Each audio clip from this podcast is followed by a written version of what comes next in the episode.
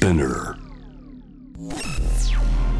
時代を切り開くイノベーター創造的思考未来へのビジョン人間の拡張こだわりの追求革新的なクリエーション。その道の先へ。Love to Innovation 取りの天才カートムがナビゲートしている j ブイノベーションワールド。今夜のゲストをご紹介しましょう。アニメーターそしてイラストレーターそして最近は漫画家というね肩書きも手に入れたばかりの北村みなみさんでございます、はい、よろしくお願いします。最近会いましたけどね。はい、あの先週、はい。日曜日ありました。ブックセンターでトークをねやらせてもらいましたけど夢だよね本出す人のね。そうですね。うん、本当になんかいいのかなっていう感じでしたけど、いいのかなもあるしちょっとこういう時期だからねお客さんも来づらかっただろうなっていうのはありますけどね。そうですね、本当に。こういう中でもね来てくれた方はねあれラッキーだったでしょうね。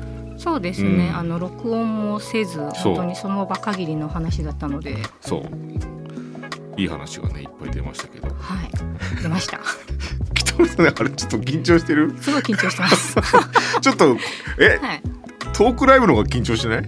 いや、こっちの方が緊張してますよ。はい。あそうか、はい、えー。初ラジオなんで。初ラジオか。そうかそうか。です、そうです、そうです。いいねえーちょっとねざっくりご紹介します北村さんについて。静岡県戸田村。はい、戸田村と書いて戸田村ね。そうです。枝村って言いますね。はい。にて海と山に囲まれつつお育ちになりました、えー現在はフリーのアニメーション作家イラストレーターとして活躍中。そして新しいね本「グッバイハローワード」はい、ではい、えー単行本にて漫画家としてもねデビューしたばかり。はい、そうですね。はい、まあ、いろんなイラストを描いたりとかスペシャル TV のステーション ID をやったりとかいろんなね活動ミュージックビデオを撮ったりとかはい。されていますけども、はい。単行本が出て1週間いかがでしょうか？反響が。そうですね。ちょこちょこあの SNS とかであのずっとエゴサしてるんですけど、ちょこちょことかなりやってるよね、はい、かなりやってますね。まあ 10, 10分に1回ぐらいエゴサしてあのすごくあの反応いただけて嬉しいなと思ってます。いやなんか肝太郎って書いてたけどさ寿司太郎みたいに言ってたけどはい、さ大、崎も太郎ですね。い、やーでもねすげえ気持ちわかりますね本当ですか？特に一冊目ってさ、はいだって自分の思いがなんかひっくり返っちゃうみたいなとこじゃん自分が思ってたことがさはい。試されちゃうみたいなとこだからそうですね。すげえ気になるよね、はい。なので感想はねぜひなんか人によっては控える人もいるけどはい。どんどん書いてほしいよねそうですね。なんであの誰も読んでないのかなと思っちゃうんですよ。結構何も書かれてないとあれ？読んでないのかいやな。でなんか不安になってるでしょ？不安になってますね。多分ね北村さんの作品って一回ね考えさせるから読む人にはい。で形になってからと言葉にししないからうん。結構みんな今ほわほわしてないと思うよああ、読んでちょっとる人はね溜めてるところ。うん、なのでねあの読んだ方はぜひね感想を上げてほしいしこれから手に取る方はねぜひね楽しみにしてもらいたいあの僕のねこのラジオをね聞いてくれてて僕の感覚を信頼してくれてる人は絶対読んでくださいあの僕が世に出していることと地続きでつながってると思いますんでね嬉しいです。はい。解説も書いたしねうっかりねはい、解説コラムを書いていただきました。はい。なので、ぜひね、本は手に取ってほしいですけども、この本は、ワイヤードというね、雑誌の連載をまとめたものということでございますけども。はい、そうですね。で、この連載のオファーを、N さんっていう別に濁すこともないけど、そこにいるけど、はい、いまあ、野口さんだけど、はい、野口さんです。から、急に振られて、漫画の連載を始めたんでしょ？そうですうね。ん。今まで漫画書いたことなかったんですけど、うんちょっと書いてみてくださいって言われて、テーマは自由と不自由みたいなうん。テーマで書いてくださいってバーンとテーマを渡されて、結構苦労しました一作目なんで。ワイヤードってなかなかの教養がある人たちが読む雑誌だから、はい、なかなかのねハードルそこそこに連載持つだけでもハードルなのに漫画がね今までなかったからねそうですね。はい。とよく始めた時のね印象はすごい覚えてますよあ、本当ですか？鮮烈にで多分松島さんもそういう話したかは分かんないけど編集長もやられた感があるねやられた感。だって僕らはさあ編集長は編集の立場から僕は一連載のね一人としてどうしたらこのニュアンスは伝わるかなっていうことをみんな考えているでしょ？でその中で急に漫画の表現がああいう鮮やかな形出た時にあらっていうこれ一番伝わるんじゃないのっていうのがありましたけどね。あそう言っていただけると結構松島さんもなんか入門編というか、その「迷子迷子ワイヤード」ってあのテーマみたいなのがあるんですけど、うんまあ、一番初めに読んでその導入にしてもらえたらみたいな感じではいましたね。皆さんご存知みたいにテーマを発表してるけど あんまみんな知らないことがねテーマになったりするから、そうなんですよ。い、いよね導入として。はい。うんあとツイッターが親バレしてるというはい、話もあるんです。けど、いやそういう嫌なもん嫌ですね。漫画も本当は読んでほしくないし、あ本当？送りたくないんですけど。なんか日記帳を親に読まれる的なあのツイッターもそうだしあとこう漫画も中学生が書いてる設定ノートみたいなのの進化版を親に読まれるみたいなところがあるなんか読むなよみたいなのがありますね。そうか。そうだよね。僕も嫌だったけどでもだんだん生存報告になってるかなっていう思い始めたりもするけどね、ああ頑張ってるなみたいな じゃあこのラジオも聞いてるかもしれない聞いてるかもしれないですね。あの消してほしいですね。じゃあすみません北村さんの親御さんははい。き消していただはいい、てちょっとラジコンの電源を切ってもらって。はいはい。じゃあですねその北村さんの世界観あるいはイノベーティブな側面に迫りたいと思います北村さんはねどんなイノベーティブな側面っていうか漫画ってはい。タブレットで書いてますか？いやパソコンで書いてますね私は。あの液晶タブレットで書いてますね。へえってことは画面に対してペンをそうですね。落としてる。はい。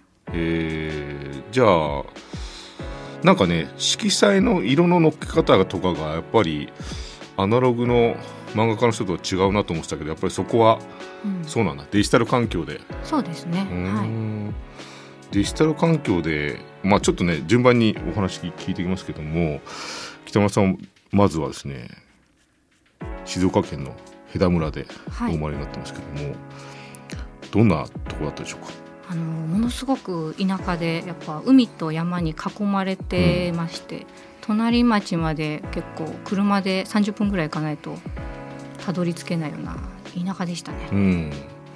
でも環境としてはいいかもね今となってはいいですね、想像力の培うにはうん。めちゃめちゃいい環境かもしれないですね。単行本で言うとサマータイムダイアリーみたいな。そうですね。あの田舎で暮らしてる小学生のあの話ありましたけどまさにあれは、えーヘダーが、うん。えー舞台になってますね。うん。なんか子供の時の何でしょうね。情報の例えば連載とかって追ってました？そのその時の小さい時のはい、北村さんだったらなんだろうな。ジャンプは読まないもんね。ジャンプも読んでましたけどね「ハンターハンター」とか。ハンターハンターは少年ジャンプだよね。そうですね。あれ女の子って何読んでるリボンとかリ読まなかっボンも読んでましたね。たリボンも読むし、はい、ああいうあじゃあもう漫画連載は追ってた？あの友達のうちで読ませてもらってましたね。うち親が許してくれないうちだったんですよね。ゲームとかはどうですか？ゲームも友達のうちでやってました。ねちょっとお金持ちの家。そうです。僕の生まれと山田ってやつがいて。山田くんみたいな感じだろうな多分な。みんな集まってゲームの順番待ったりとかね。そうですね。うん。かそういう感じで。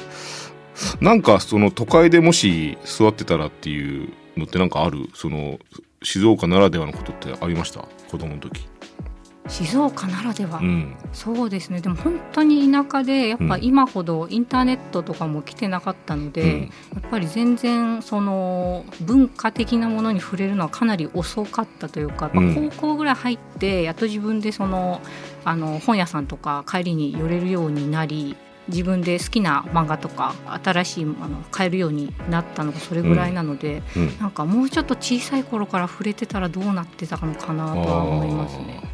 なんかねあのお話伺ってると影響を受けた漫画として藤子 F 不二雄先生とか手塚治虫とかあと萩尾元先生とかね。はい、結構なんだろうな僕の親ぐらいのうん。リアルタイムで言うとねはい。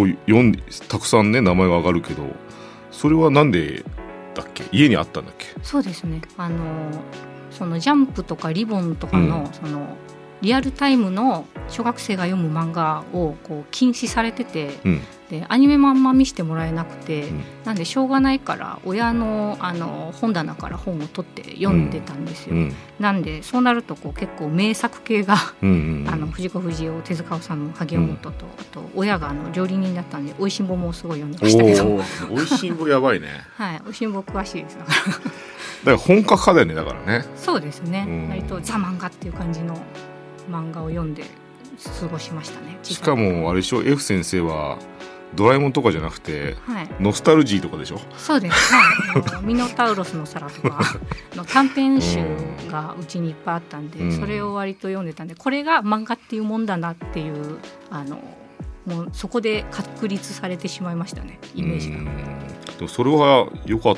たのかもなって今は思うけど、北村さんはだって漫画描く前に、まあ、イラスト描いてアニメーションも描けるじゃん描いね。漫画より先にアニメーションからスタートしてるでしょ？はい。なりわいとしては。はい。そのななんで急にアニメーションを描けたんですか？うーん。あの大学の授業で、まあちょっとアニメ作る授業があってでそこでなんとなくソフトの使い方だけ軽く教えてもらって、やってみたらすごく楽しくてうん。でこれは続けたいぞと思って続けてるうちに今に至るみたいな感じなんですけどなのでこうすごいきっかけがあるみたいな感じではなくて割とやってたらいつの間にかあの仕事でやらせてもらえるようになったという感じなんですが、なんかさあのアニメーションって種類があって例えば西洋のアニメーションの考え方って人の動きをトレースするようにさうん。アニメーション描くパターンと日本ってどちらか想像ベースでうんうん。止めとか羽とかがあってちゃんと時間を止めた分跳ね返りとか現実世界のタイムラインというかフレームレートとは別の進化を日本って遂げてると思うんですけどはい。北村さんってなんか日本的なあれですよね。なんかあんまりトレースして実写的なものっていうよりは想像で描いてますよね。そうですうね、ん、あれがとてもしなやかでそれは漫画にも生きてますけどね。うんありがとうございます。だなんかを手本にしてないからとてもなんか自由なその漫画を読んでてもこのコマとコマで一応分かれてるけどコマで分かれてる以外のところも多分頭の中にあるんだろうなっていう漫画ですよね。うんうんうんうん。すごいいいなと思うけどアニメーションで好きなのって何なんですか？アニメーションですか、うん。テレビアニメですか？テレビアニメでも映画でも。そうですね。少女革命ウテナですかね。あウテナやばいね。はいウテナ大好きですねあそうですか。あれってテレビシリーズだった？これはテレビでした初めは。あそうですか。でもそんなにドメジャーじゃないよね。そうですね。でも結構私の世代は影響受けてんじゃないかなと、あど真んはい思いますけど、え。ー、ピングドラムとか。あはい好きですもちろん。あピングドラムやばいよね。やばいです。だあれかその対策ってまあでも分かんないけどね。あの僕らの年代は対策が対策らしい顔をしてたからうん。ピングドラマとかってどっちかっていうと大きなものを描いてるっていうよりは内面的な宇宙を描いてるようなうんうん気がしますけどね。そうですね、うん。割とそういう話が好きですうね、ん、あとあれですよ。ピンドラとか最近のアニメーションはちゃんと手を抜く時は手を抜くっていう手法をやるよね。そうですね。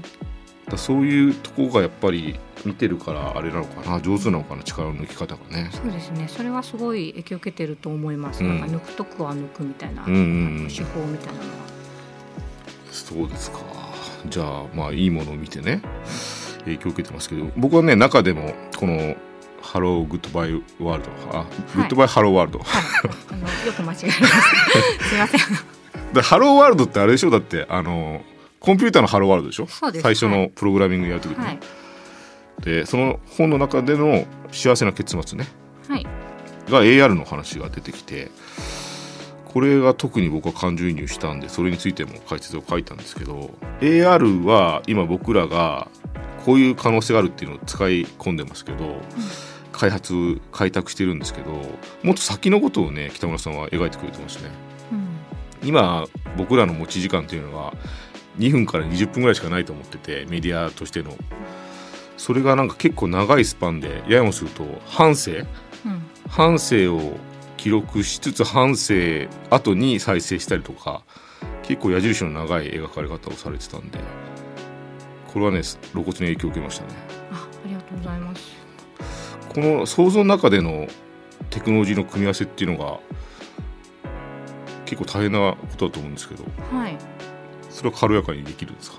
そうですね。割と一番初めにプロットを軽く出すんですけどワイヤードさんに。うん。でそうするとワイヤードさんから、こまあ、例えばその幸せな結末っていう話だったら、うん。こう尊厳死安楽死うん。とか、あとあの自葬式っていうあの、うん自分でお葬式を開いてこう結構結婚式みたいにパーッとパーティーをやるみたいな、えー話なんですけど、えっと、そこに関してこういうテクノロジーが今あるよみたいな話をこうポンポンポンポンと投げてくれて、あそしたらこれはここに入れられるなみたいなのをこうちょっとずつ入れてってっていうそのキャッチボールをしながらシナリオを作っていくのでうん。割とそこはワイヤードさんと共同制作っていう感じですね。